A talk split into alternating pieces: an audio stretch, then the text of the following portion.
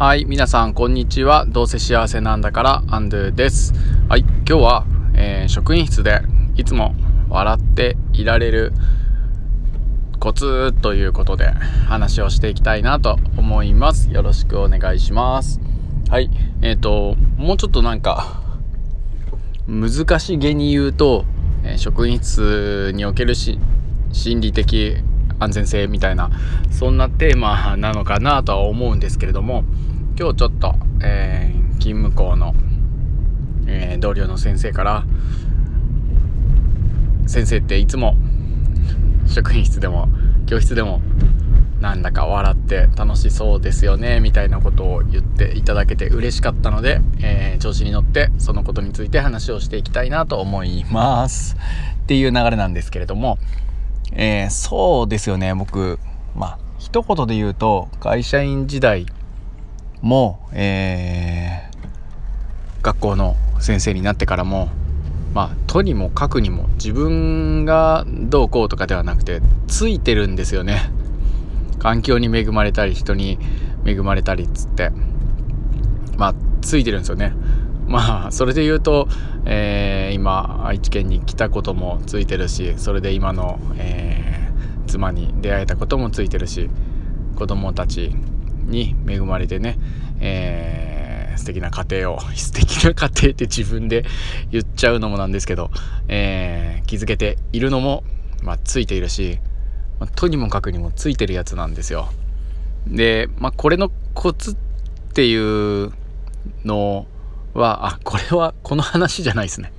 まあ、あの、最後まで言い切っちゃうと、まあ、ついてるついてるってずっと、あの、い続けるのがコツだっていう話は、まあ、よく聞く話だなと思うんですけど、僕の、あの、実体験からもそう思っていて、まあ、ついてるソングっていうのがあるんですけど、また今度、紹介したいなと思います。で、話を元に戻しまして、職員室の心理的安全性についてなんですけれど、まあ、そうっすねついてるだけだとなんだろうな あのお聞きいただいてる方々に申し訳ないのでもうちょっとちゃんと話をしたいなと思った時に、まあ、それにね同僚の先生からもなどなんかどうしてそんな楽しそうなんですかって言ってくださったのでその方に対するアンサーも帰りながら話をしたいなと思います。はいえー、っとねそうですよね僕もちょっと自分で何も苦なくやっていてこれをこういう状態に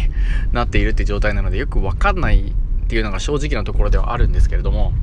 まあ、振り返っていくつかに、えー、まとめてみたいと思います。まずですねその心理的安全性っていうのの定義は先日本で読んで、えー、これが一番自分的にしっくりきたんでそれを今使わせてもらってるんですけどえー、っと何だったかな？うーんとねそうだ。なんか不安とか恥ずかしさとかなんかそういうことを感じることなくリスクある行動をとることがなんかどれだけできるかっていうそんなことがね心理的安全性の定義だそうなんですけれどもその言葉をこう引用するとまずは職員室の心理的安全性をこう確保するために僕がやってることまずパート1は不安や恥ずかしさを見せずにリスクある行動をとってみるっていうことですね。まずはなんか1人目に踊り出すやつになってみるってことですよね。それが一つとあとはまあ、それでよく失敗したり、えー、怒られたり、まあ怒られたりはしないんですけど、あのー、そりゃダメでしょうって言われたりとかするんですけれども、そんな感じで、あ2つ目のコツは、えー、失敗してもめげずに笑うってことですよね。まあ、それと、あの、ひとまず、えー、笑う、あ、あ謝る。ひとまず謝って、そして、えー、笑うっていうことですよね。あ、やっぱダメでしたね、すいません、みたいな。すいません、ちょっと調子乗っちゃいました、みたいな感じで、え、謝って、そして笑うって。失敗しても、えー、楽しくあるっていう、そういうことが、2つ目に、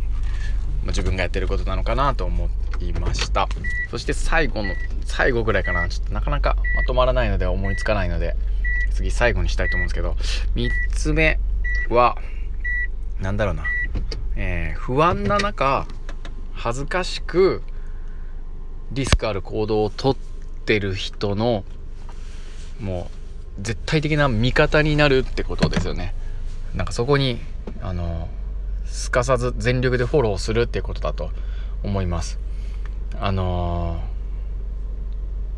ー、なんかね若手の中にも不安や恥ずかしさがあるんだけどもリスクある行動をとってくれてる子たちっていうのがやっぱいてで僕と同じように管理職から「いやちょっとそれはね」って言われたりしてるケースを見ることがあるんですけれどもそこでねやっぱりガーンってなっちゃう。そしてもう心理的安全性とは程遠い状態になっちゃう。あのー、もう言えなくなっちゃうとかチャレンジできなくなっちゃうとかそんなね寂しいことにならないようにあのもしそういうところを見かけたら一緒になってあの謝るというか笑うというかうんどまいというかナイスチャレンジというかなんかそんな感じのことをやっちゃうってことですね。それから一度その子がくじけた状態をもう一度もらって自分がもうちょっと一緒にこう考えて、えー、再度なんか自分として持っていくみたいなそしてやっぱり玉砕したとしてもちょっと前向きに通ったとしてもどっちにしてもその子の手柄になったり勇気になったりすることがあると思うんでそのそういうことをね なんか頑張って意識してるかなって思います。それでどんどんどんどん職場の雰囲気が仲間が1人増え2人増えみたいな感じであの何て言うのかなおかしいなって思うことをおかしいと言えないそんなおかしな職場から、えー、心理的安全性がある職場に変わっていくといいななんてことを思ったりなんかしています。あの最後に言ったその仲間のサポートをするっていうのはですね僕いつも意識してる YouTube チャンネルがあってそれというのはうんとねムーブメントの起こし方っていう TED の、えー、3分ぐらいの動画なんですけどそれを見ていつも、えー、勇気づけられて意識していこうかなってことを思います。よく見る、えー、YouTube の何て言うのかな動画です。はい。もしあのご覧になったことない方はムーブメントの起こし方って検索をして見て見てもらえるといいかななんてことを思います。はい、えー、絶対的にですね職場の心理的安全性っていうのは僕たちが働く上での精神安全上も 大事だと思いますし、まあ、しそれが巡り巡って子どもたちそして未来にとってとてもね大切なことだなと思いますので皆さんも一緒に考えていけたらいいななんてことを思います。はい、今日も最後まで聞いてくださってありがとうございました。ということで明日も元気にやっていきましょう。ハッピーさようなら。